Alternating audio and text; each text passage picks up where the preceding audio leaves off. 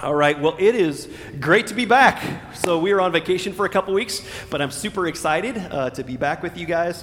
Uh, and today we are launching a brand new series here at Ignite. It's on uh, the first half of the book of Daniel, and it's entitled Unshakeable Standing Up in a, bow, in a Bowed Down World. And I have to say, I'm super excited. I think God's been speaking to me all week uh, in, in uh, Daniel, and uh, I, I, think there's, he's got a ton of great stuff to say to us th- through this book about how we can thrive, about how we can come alive, about how we can stand firm in our faith and become unshakable no matter what comes our way.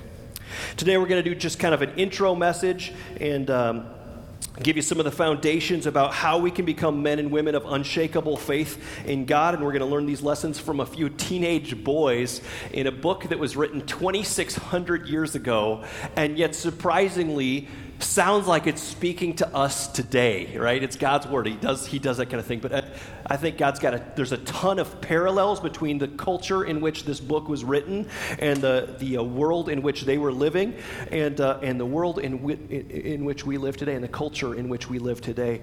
And so as these young men are learning to stand firm in their faith and to stand out and to stand up uh, for God in their culture, uh, it's got some direct and easy correlation and application for how we can do the same. So it's going to be great. Look forward to it. You guys should be here for it. It's going to be awesome. So, anyway, uh, I'm going to start out today, like I said, doing just sort of an intro. I just want to really walk through Daniel chapter 1. We're just going to sort of let God speak for himself. I'll stop and make some application as we go. I'll stop and, and kind of uh, tease some of it out a little bit. Uh, but uh, like I said, I think just there's some great stuff that God just kind of says for, for himself here, and I can't say any better. So, we're just going to let him do that. Daniel chapter 1, starting with verse 1. If, if you've got your Bibles, open them up. Uh, if you don't, I have to say, I'd encourage you to bring them throughout this series. I think you'll end up marking a bunch of stuff up in your Bibles. You'll make some notes, and uh, we'll learn a lot. Like today, we've got a lot of content, um, but it's also in the app. You can take it home. But I'd encourage you to be reading through the first six chapters of the book of Daniel over these next five weeks that we're digging it, into it uh, together because you'll hear stuff that'll get reinforced uh, as you open up his word during the week. Make sense? Daniel. It's a little book towards the end of the Old Testament written by uh, none other than Daniel himself. It says this Daniel chapter 1.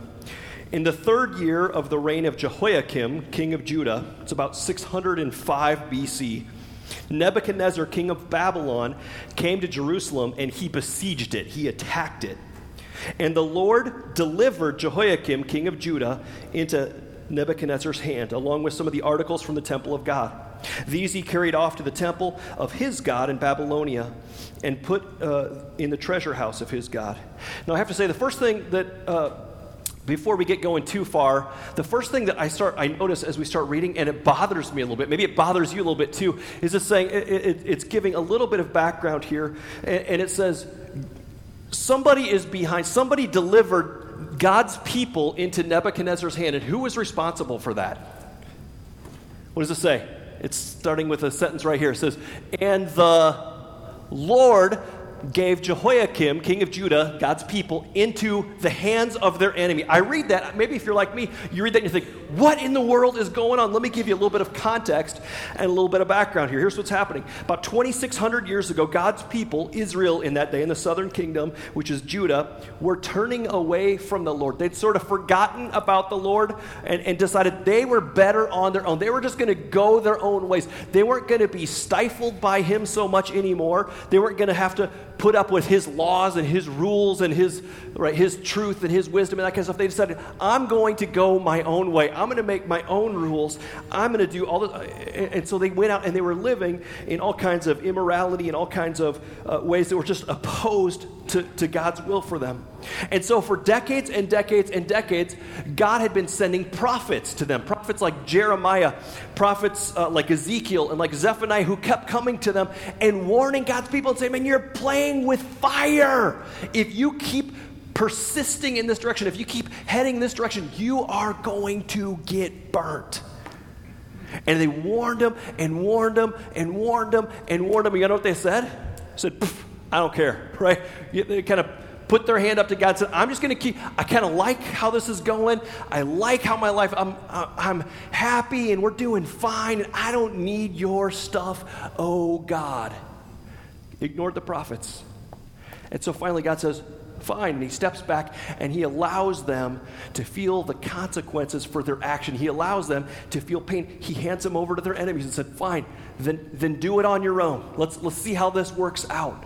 And I have to say, oh man, you start reading this and you think, man, this is this is bad news. They lose their freedom for a season, right? They get turned over to their enemies for a season, and God does the, the, the thing, the thing that's crazy about this is God does it for their good, right? He, you can see the cycle that happens throughout the Old Testament where where uh, you know, people are walking with God and the, the things, you know, life is going great. They're experiencing joy and blessing and peace and all this kind of stuff. And pretty soon they decide to wander away from God, and then things don't go very well. And He allows them to feel the consequences for their action, and the bottom drops out. And all of a sudden they get to the bottom and they start experiencing pain.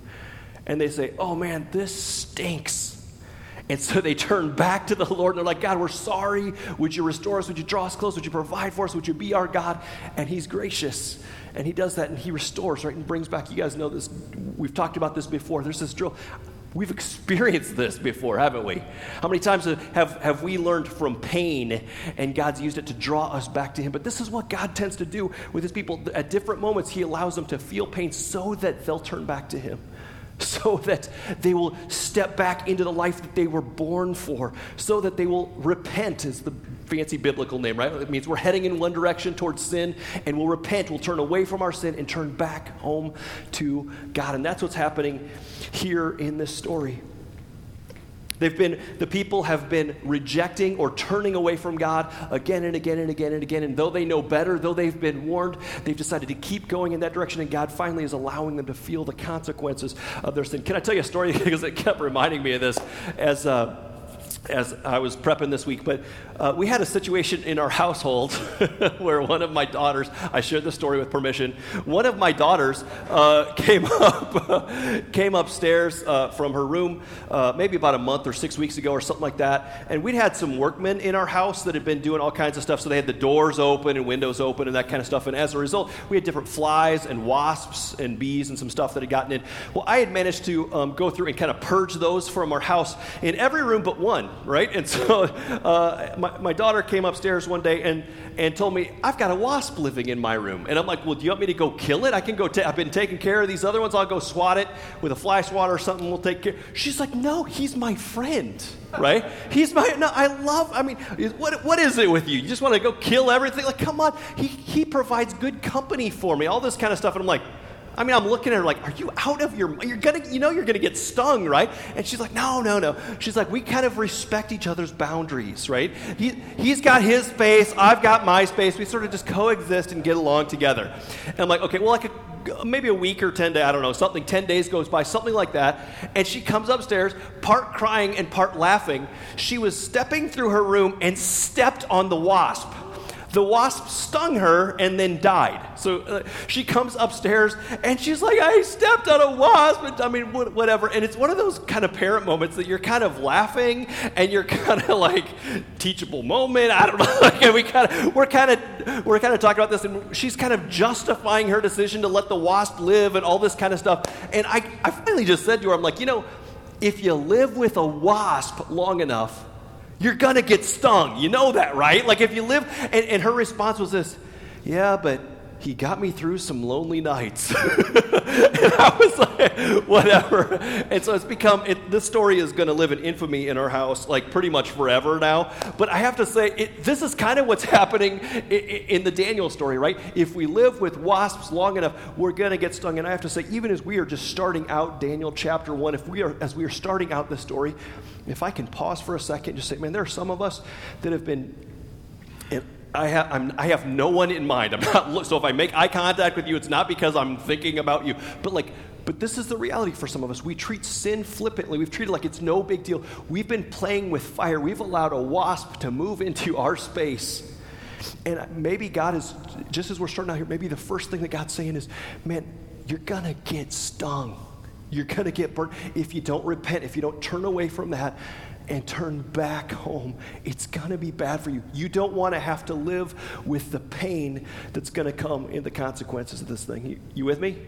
So, this is what's happening to God's people. They are now experiencing the pain. They've been stung, they've got burnt a little bit. So, we're going to keep going. Go back to our story. Uh, I'll, I'll, recap chapter or, or uh, verse 2, so we'll start there. It says, And the Lord delivered Jehoiakim, king of Judah, into his hand, the hand of his enemy, along with some of the articles from the temple of God.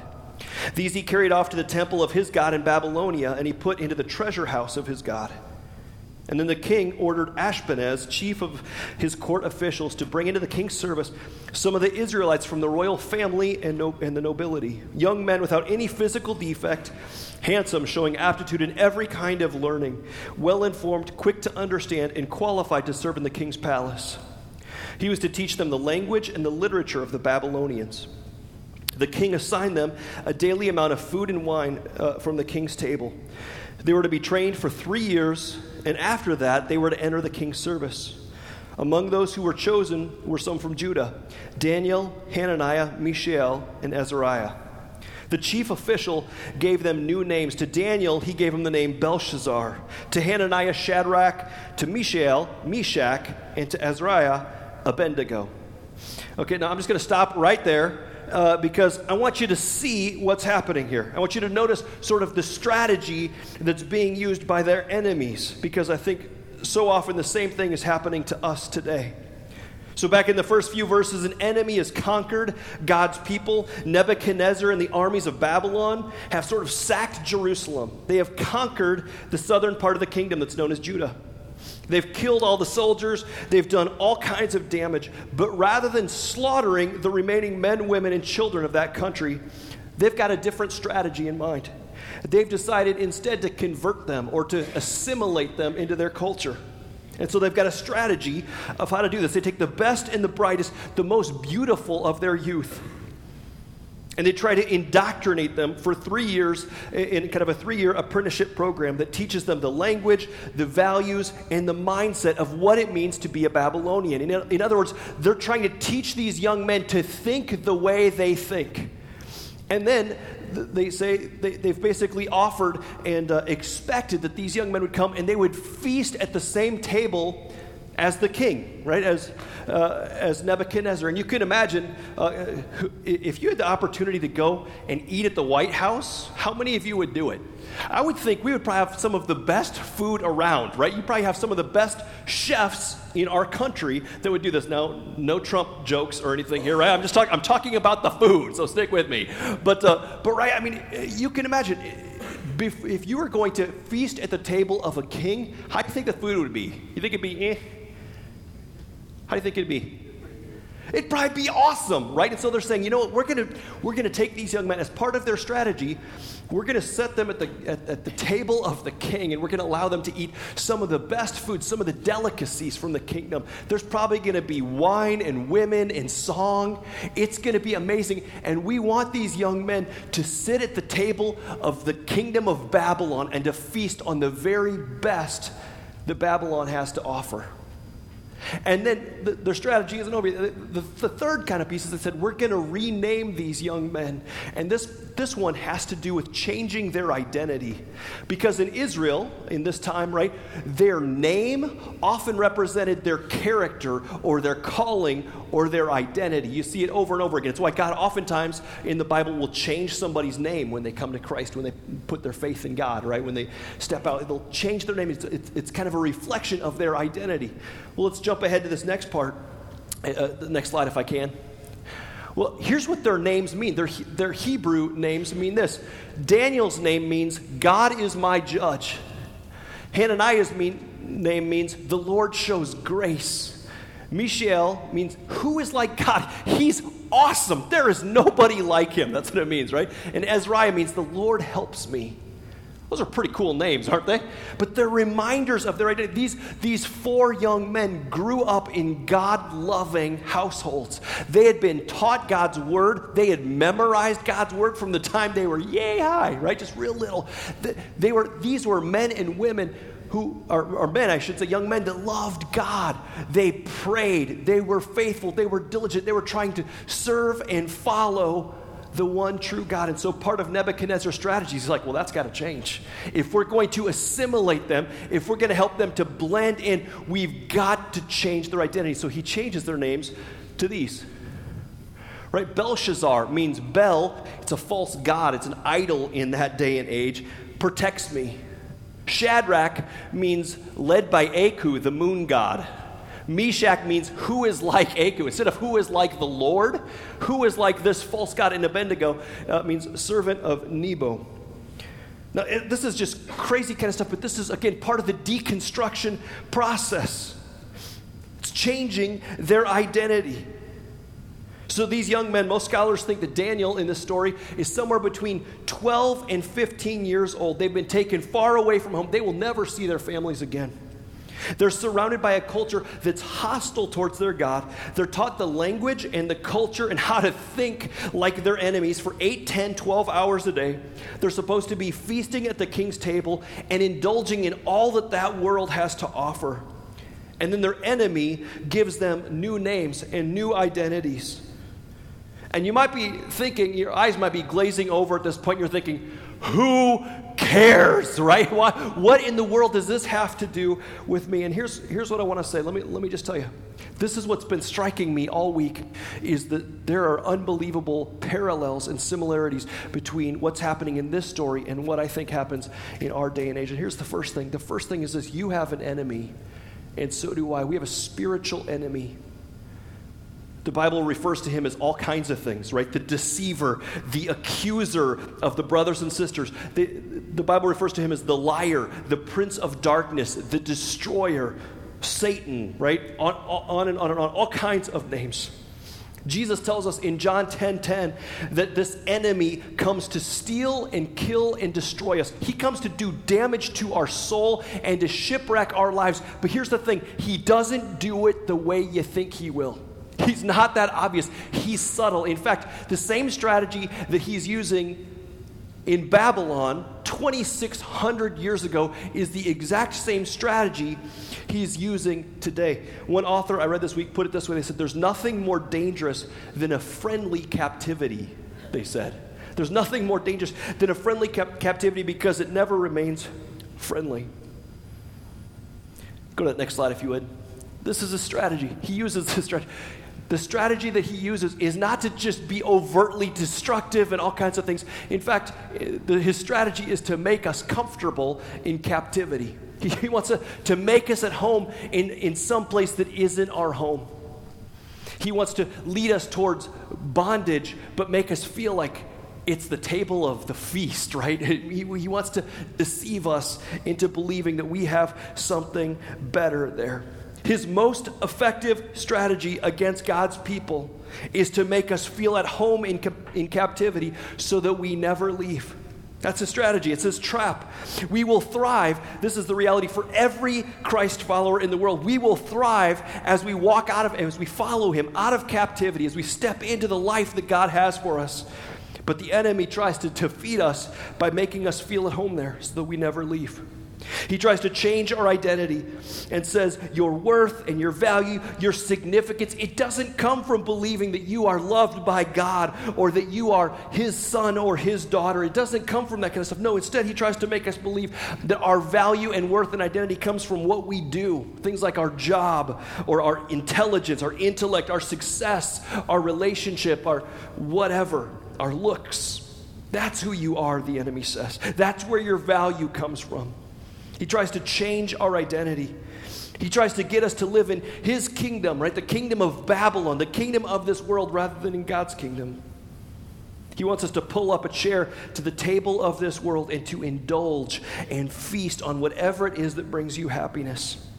He wants to keep us fat and happy and comfortable with the temporary pleasures of this world so that we are distracted from lasting and filling and the real eternal kingdom of God.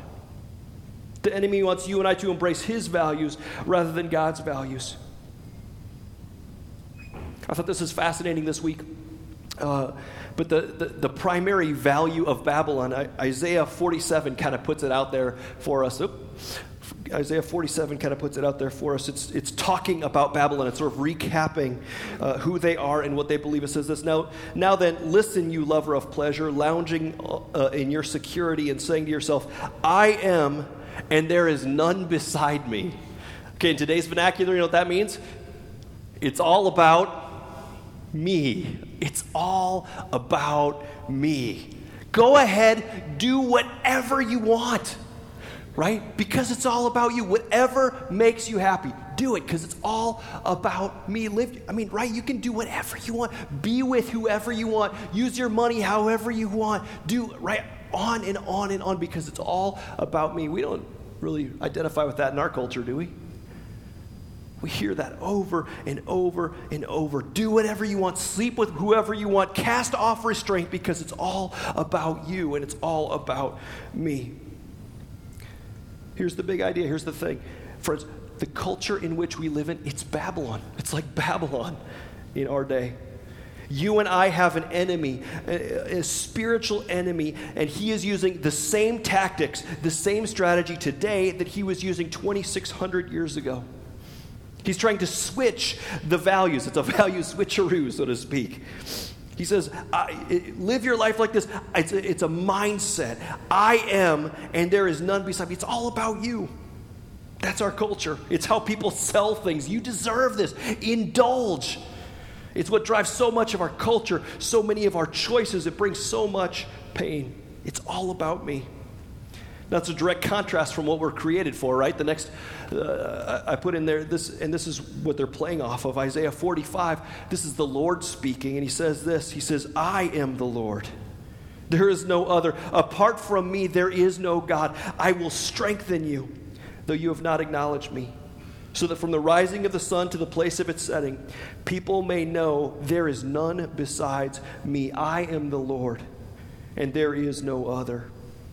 You see the contrast, right? One kingdom is living for me. It's I am. There's nobody like me. I am special. It's, I, the world revolves around me. And he says, Man, you know what's true? Christ followers get this right? Christ, those that are living for me understand that it is about God's glory. It's about Him being lifted up. There is no one like Him. He is the hero of the story, not me. He is the, the focus of our lives, not me. That's the way we're meant to live. It's the life that we're created for. That's the good stuff. It's not all about us.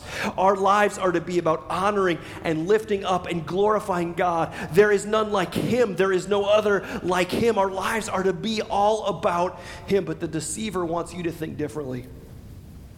He wants to switch up our values. He wants to turn the gaze off of God and back onto you. He wants to make you comfortable at the buffet of this world. He wants to take your eyes off of God, off of His kingdom, and just leave it on yourself. He wants to lull you and I into apathy and into sleep.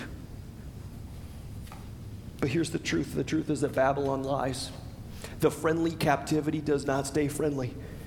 And as Christ followers, we cannot stay comfortable in captivity. The enemy is trying to lull us uh, into comfort in, in spiritual uh, uh, captivity. He's trying to trap us into temptation, in, enslave us by indulgence. He's trying to rename you so that he can restrain you. His strategy is the same because you and I are living in a Babylon like culture. And I want you to see this because I think that same battle is going on in our lives today. And if we're not careful, and if we're not intentional, and if we're not prepared, we will be swept away. You know, it's interesting as I was studying this week, uh, it's interesting, the text is, is pretty clear that besides these four young men from Judah, there were others from Judah that were a part of that apprenticeship program. You know what their names are? You know what their names are? No. You want to know why? Because we have no idea who they are. You want to know why? Because they were swept away, because they became assimilated, they became a part of Babylon. There are only four young men in this story that say, you know what? We are not going to, that is not our kingdom. We are living for another kingdom. We are living for another king. We're going to live our lives for the one and only. There is no one like him. We're going to follow him. We're going to serve him. We're going to love him. We're going to stand with him and stand for him. He is, he, right? He's, he's the God that says, I am, and besides me, there is no other. They're like, we are betting it all on Him. We are living our lives for Him, but they have made a choice. They have decided to take a stand. They are resolved. Listen to this. We're going to keep going. Verse 8 says, uh, So back to the story, right? But it says, But Daniel resolved. That's probably the most key word in this entire passage. He resolved not to defile himself with the royal food and wine, and he asked the chief official for permission not to defile himself in this way.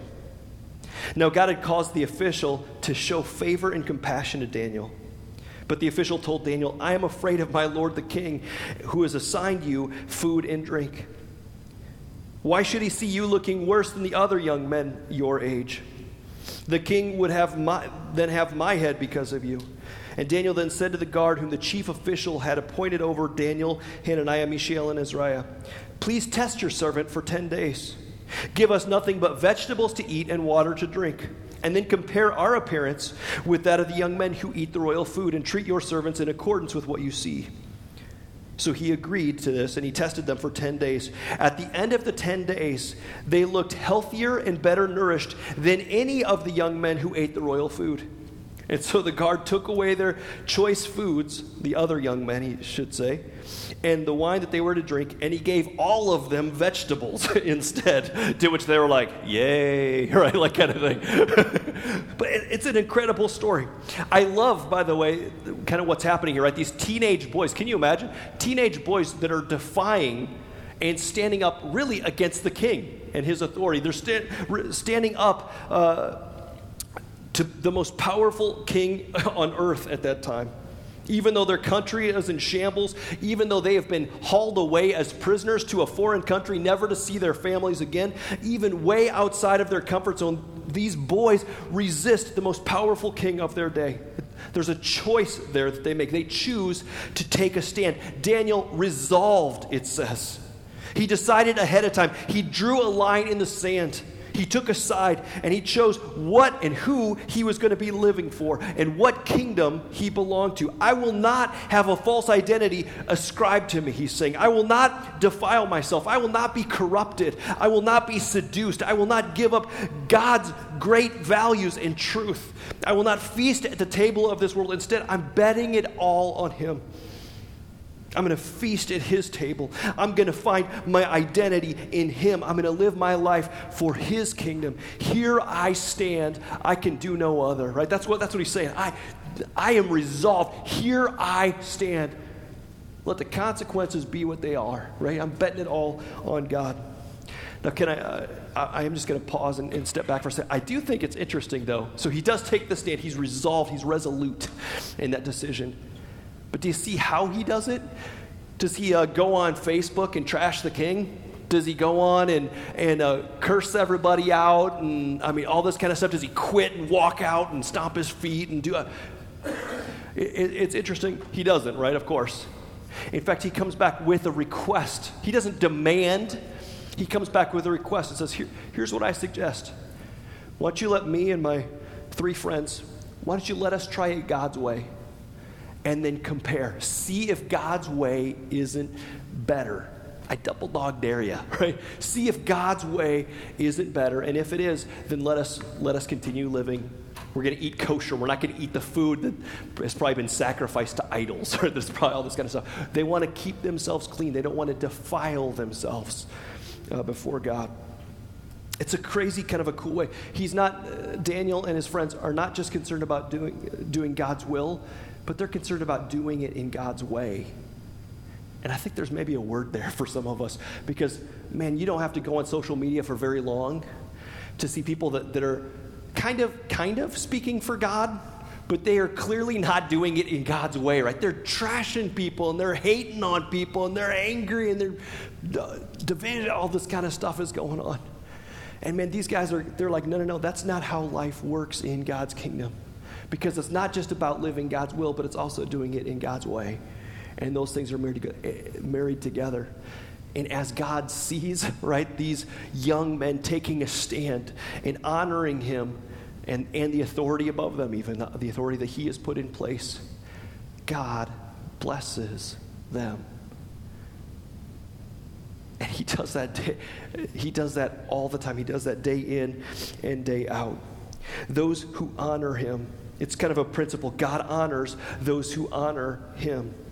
It's the intangible blessing of God. Do you think after 10 days of eating vegetables, and in all, in all honesty, uh, the original language makes it pretty clear, it's probably, it's probably vegetables, fruits, and grains is probably what they're talking about in that, in, in that context. So do you think after 10 days of doing that, do you think that he would be like quite the chiseled specimen? I mean, is that kind of what's happening here in 10 days of eating a little bit different? He might have dropped a few pounds, but do you really think he's it's going to look drastically different? Like, like they're way better than everybody else. Do you think that's going to happen? Probably not, right? You probably, probably not. I, I really do think. I think what we see, eh, because it's from this point in the story forward, you just see it's God's blessing, right? You see it again, and it's God's favor and God's blessing. It's God giving him favor and, and sort of honoring them as they have honored and stood with God and for God. Look at the rest of the story. I want you to look through that lens of looking for God's blessing. Listen to what it says. Verse 17. This is the end of the story. It says, To those four young men, God gave knowledge and understanding of all kinds. Who gave them, by the way? God gave them, right? To those four young men, God gave knowledge and understanding of all kinds of literature and learning. Daniel, he gave the, the understanding of visions and dreams of all kinds. At the end of the time set by the king uh, to bring them into his service after three years, the chief official presented them to Nebuchadnezzar. The king talked with them, and he found none equal to Daniel, Hananiah, Mishael, and Azariah. By the way, it doesn't use the other names. Isn't that interesting? It doesn't say Belshazzar, Shadrach, Meshach, and Abednego. So they entered the king's service. In every matter of wisdom and understanding about which the king questioned them, he found them ten times better than all the other magicians, enchanters, and enchanters in his whole kingdom. And Daniel remained there until the first year of King Cyrus, which means he lived there the rest of his life. Now, this is interesting. Just uh, humor me and go there with me. Who was it that gave these four men knowledge and understanding? Who was it that caused the royal official to show favor and compassion towards Daniel? Who was it that gave Daniel the ability to understand and interpret dreams of all kinds? Right? Who gave him favor so that the king declared that they were better, right? And found them 10 times better than all the other wise men in the entire kingdom? Yeah, right? Who's the hero of the story? God is the hero of the story. Whose kingdom is better? God, right? I mean, we'll see this again and again and again throughout the book of Daniel. But the hero of the story, despite what you may think, is never. It's not Shadrach, Meshach, and Abednego. It's not Daniel. It's not, right? It, it, it's God that comes through time and time and time again. And Daniel and his three friends, they experience life, they see and experience blessing, they see God's presence, they know his power in incredible ways because they simply chose, they resolved to stand with him in his kingdom, his way, his wisdom, its truth. They had the, the perspective to say, you know what? His way is better. Here I stand. I can do no other. This is what I'm betting my life on. I'm following Jesus, I'm following God. His will, His way, His word. I'm all in. And as a result, we see God's blessing poured out on them. We see God's power displayed. We see, in fact, you end up seeing, we'll see over these next five weeks, we'll see ways that God worked in incredible ways. He drew all kinds of people to himself. The mission of, of God moved forward in this world. His power is displayed, his glory was lifted up so that the, the nations even knew that there was a God in heaven and there is no one like him. Right? It's the good stuff. Be, not because Daniel was so awesome, but because he recognized that that's where life is found. He was resolved to live that way. I wonder where you stand on this deal. The truth of Daniel chapter 1, right? Is that we live in a Babylon like culture and our faith is going to get tested. We have an enemy that will try to take us out day after day after day, help us to blend in, just to be comfortable and at peace and sort of not make waves. He wants to take our eyes off of the king and put it onto, oh, he wants us to pull up a seat to the buffet of this world and just feast on whatever it is that brings us pleasure. But God says, you know what? There's a better way, there's a better kingdom. There's a life that you and I were born for, but you have to choose. You have to resolve, right? You have to decide ahead of time where am I going to stand? Who am I going to live for?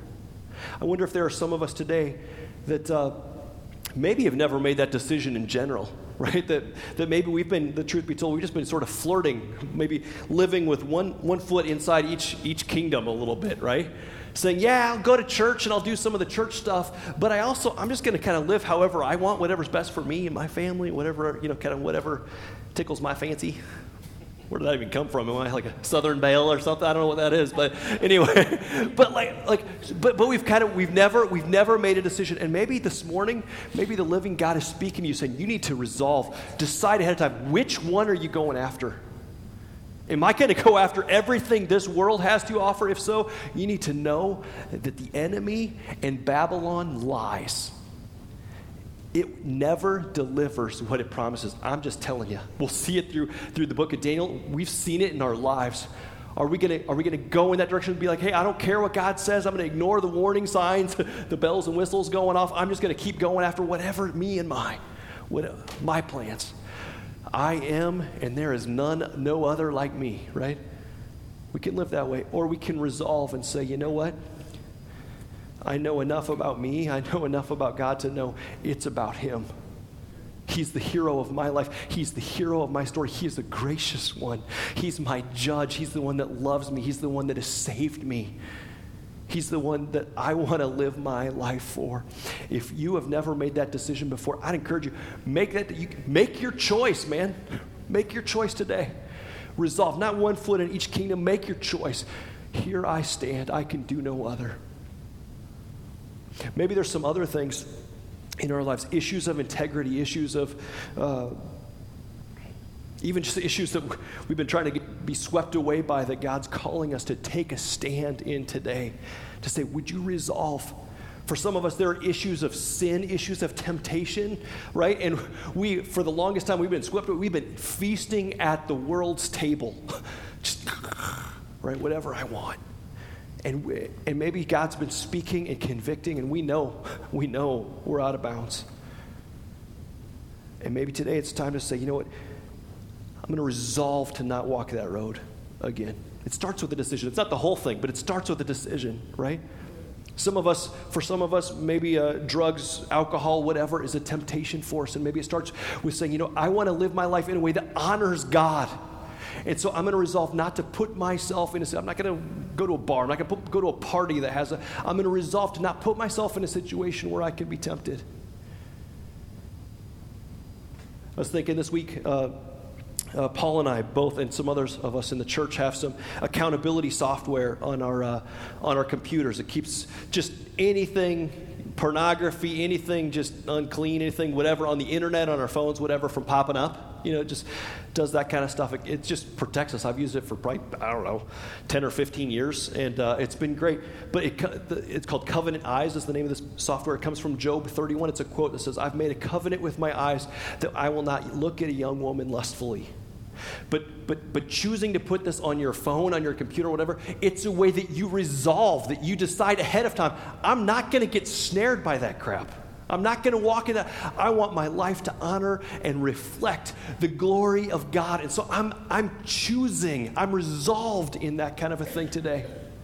For some of us, I have to say, there's probably some areas in our lives, man, maybe you're sitting around the water cooler at work and the temptation and the, the culture is that you just trash your spouse and maybe god's been nudging on you and saying you know that's not that is not what it's for man and maybe you need to resolve to say i'm not i'm not doing it i'm i'm not gonna but maybe for some of us We've been tempted. Uh, I mean, everybody around us does. Man, if, if my spouse, if my husband or my wife is, is not everything that I want them to be right now, we should talk divorce. And maybe God's saying, you know, you need to resolve and say, I'm not going to walk that path. I'm not even going to use the word in my marriage because I want God to be honored and lifted up. And you know what I'm saying? Like, there's so many areas. Eh, I can remember back in college, I should watch my time probably, but I can remember back in college, uh, God started convicting me. Uh, I, when I started college, I was not a Christ follower, came to Christ during college, and uh, I can remember one of the areas that, that God started dealing with me on is the issue of purity uh, in my relationships with, with women. And, uh, and I, it's something I had wrestled with in the past, and I, and I kind of felt like God was asking me to say, uh, to sort of make a stand and say, you know what, I'm not going to kiss another woman that's not my wife, that, that I'm not at least engaged to kind of thing. And it was kind of a hard thing and kind of a weird thing kind of thing. And it's one of those things that, man, could be it, and is very misunderstood by all kinds of people, but it, I made that resolution and I stuck to it. And I have to say, some people that found out about it, uh, not that I was advertising, but some people found thought I was a total crackpot, right? They thought I was out of my mind. Like, you gotta be nuts. Uh, as a result, I missed out. There were some relationships that never happened with some girls. And you know, but you know what's interesting? It also helped sort of sift and winnow out the right kind of pe- people to be with. Tina didn't have a problem with it at all. In fact, she was also concerned about purity and honoring God in our relationship. And I have to say, I, I mean, we've been married for 20 plus years. And I have to say, I think we have experienced God's blessing and His smile because God honors those who honor Him, who put Him first. And, and, I don't know about you, but I would rather be misunderstood by the world and accepted by God than accepted by the world and not by God. How about you? Well, I'm completely run out of time, but I, am just wondering today if, the, if, as we start out this journey, if the living God isn't prompting you and saying, man, today is a day for you to take a stand. I don't know what's happening in your life. I don't know ways that you feel like maybe you've been washed away, but I wonder if God is saying, man, the first step to being unshakable for you is for you to stand up and say, Here I stand. I'm in, God. I'm all in. I want you to come and have your will done in your way. I can't do it on my own, but would you come and live inside of me and strengthen me with your help? I want to follow and become day by day by day by day by day more of the man or woman that you have created me to be. I'm all in. I believe your kingdom is where it's at. I'm in today. Here I stand. I can do no other. Well, this is a little uh, maybe weird, but I'm going to ask you to stand right now. I want to pray for us and just uh, have us stand. And uh, if you're comfortable, maybe even you just sort of open up your hands to God. It's just a, sort of a, a, way of saying, God, I need you and I'm open. I want you to come and have your way in me. Just sort of open up your hands and let me pray for us. Father, that's uh, my cry today. I know. Lord, we are human and we have undoubtedly screwed up again and again. And we come to you this morning as men and women in need of grace, in need of your love. Would you, would you wash us and forgive us for our sins? Forgive us for our rebellion and for just, I don't know, the ways that we have made ourselves at home in this world. Would you wash that away? Would you make us new here this morning through the powerful name of Jesus? And God, uh, this morning, would you help us to turn a corner? In our lives, in our faith, in our walk with you. May we not just blend in with this world, but Lord, today we stand and we say, God, I'm in. I want to stand with you. I want your will in your way. God, in ways that, that we're tempted in areas that we need to take stand. I pray that you would move in us this morning, that you would be clear,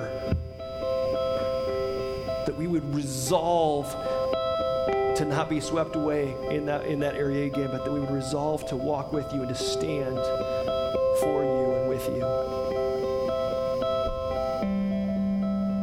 We need you, Jesus. We pray that you would be developing us as men and women of Ignite to be people that shine and live for your that we would proclaim with our voices, that we would live with our lives, that you are, you stand apart, you stand alone. Apart from you, there is no other like you.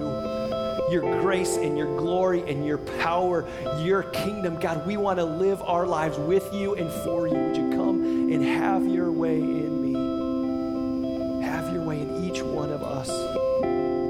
Lead us and guide us, Lord. Teach us to stand.